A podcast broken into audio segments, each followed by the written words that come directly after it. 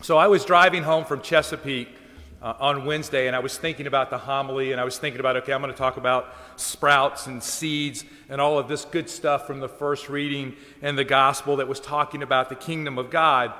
But the Lord asked me to take a look at the second reading. And so when I got home, I opened up the second reading, and it became very clear what He wanted me to talk about. It was, We walk by faith and not by sight. And this really does take courage. So, about five years ago, I went on a trip to Spain. And I went with my former pastor, Father Mike Jolie, who is a blind priest. And we walked the Camino, which is the series of paths uh, that St. James the Apostle walked when he was alive. So it's really cool to be there. And to watch Father Mike walk this walk for like 150 miles blind was incredible. And so, all of us on the group, there was about 15 of us, we all decided that we would take one hour and we would walk assisted with another person blindfolded. And it might sound counterintuitive to think that it was the most eye opening experience I've ever had. Because I realized in just that one hour of walking how dependent I was on the person who was guiding me. And then I realized, oh my goodness, with my sight taken away, I began to hear things that I would not normally hear. And then the ground and what I was feeling was totally different. You could feel the different surfaces of the ground, you could feel the change in elevation. And so it just completely changed my perspective. I began to see in a new and different way with new parameters. And this is exactly what faith is. You see, faith requires us to completely depend on God. Faith helps us to see things from a different perspective. And it's important for us to be able to see things from a different perspective and not the perspective of the world if the seeds of faith are going to grow in our life. So, what I'm going to do is I'm going to share a few examples to hopefully drive home my point. So, a couple of weeks ago, down here at St. Clair Retreat Center, we had a retreat called Holy Spirit 2.0. And part of this retreat was to give people the opportunity to come up and whatever they wanted prayed for in their life, we would pray for them. So we took them, we put them in the middle of the room in a chair, and the other 25 people all gathered around them and laid hands on them and prayed for them. There was no script, there was no you go first. We let the Holy Spirit lead us. And over the course of the next two nights, for probably at least three hours, we prayed for people. And I want to tell you, there was some serious healing going on as testified by the people who were prayed over.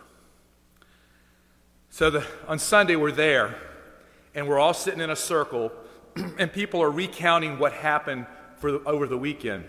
And I'm listening to what everybody is saying, but the Lord is just washing over me, just washing over me. And the Lord is saying to me while all of this other stuff is going on, He says, Look, look, David, at the power, look at the love, Look at the mercy. Look at the healing that I can bring about in normal people when they open themselves up to me, when they have courage to allow me in, when they let me be their hands to touch someone, when they let their heart be mine to love someone, when they let their arms be mine to hug someone, when they let their voice be my voice so that they can pray for someone.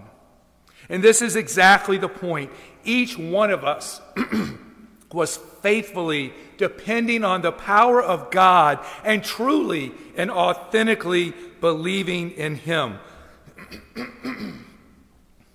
Over those two nights of praying, we experienced Jesus Himself in the form of hope. And it's a hope that transcends everyday life. It is a hope that is eternal in Jesus Christ Himself, no matter what we have going on in our lives. It was, it was incredibly beautiful. So I was visiting a parishioner in Norfolk this past Wednesday at a nursing home. And when I arrived, She was all the way in the back of the building. And so I took this long walk down the hallway to her room. and along the way were people that were working. There were people in wheelchairs in a variety of conditions. And then I entered her room, which was old, and it didn't appear to be the cleanest that it could be. And there she was, laying in the bed across the room. You see, everything I was seeing was like, it was so disturbing. It was so difficult to handle. But God was asking me and helping me to be courageous, to even go over there and visit her. So as I approached her bed, the first thing she did was she reached out her hand.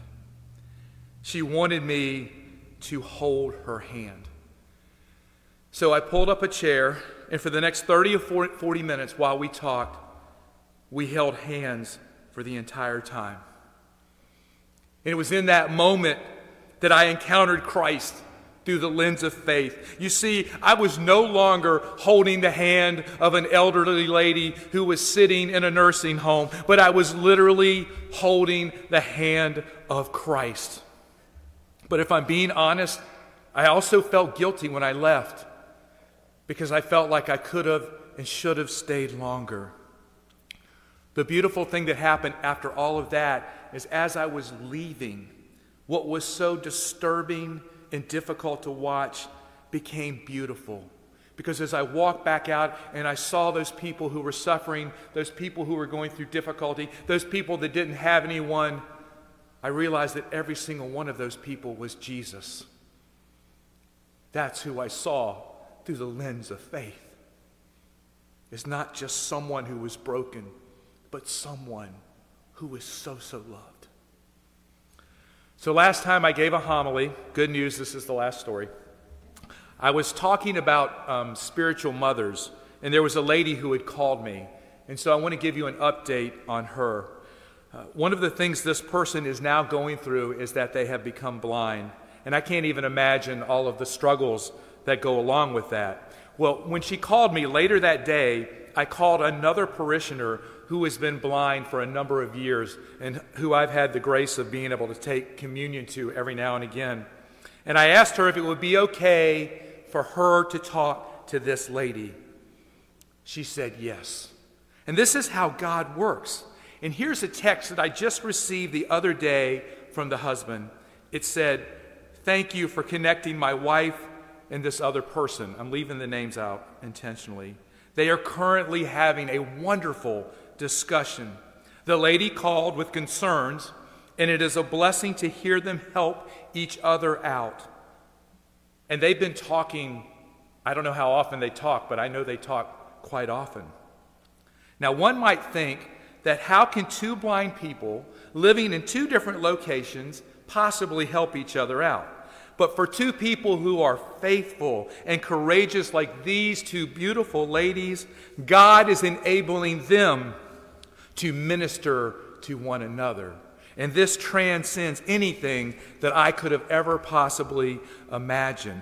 How can we imagine that in a scenario with two blind people, that the kingdom of God, the love of God, might actually be poured out in their lives? And what is so beautiful, and we heard this in the gospel today, that each one of these ladies, they are dwelling under that tree in the shade of their blindness in the most beautiful of ways. They're helping each other to see the path forward. Their blindness and the sharing of their blindness is helping them to see God in ways that alone they might not have ever imagined.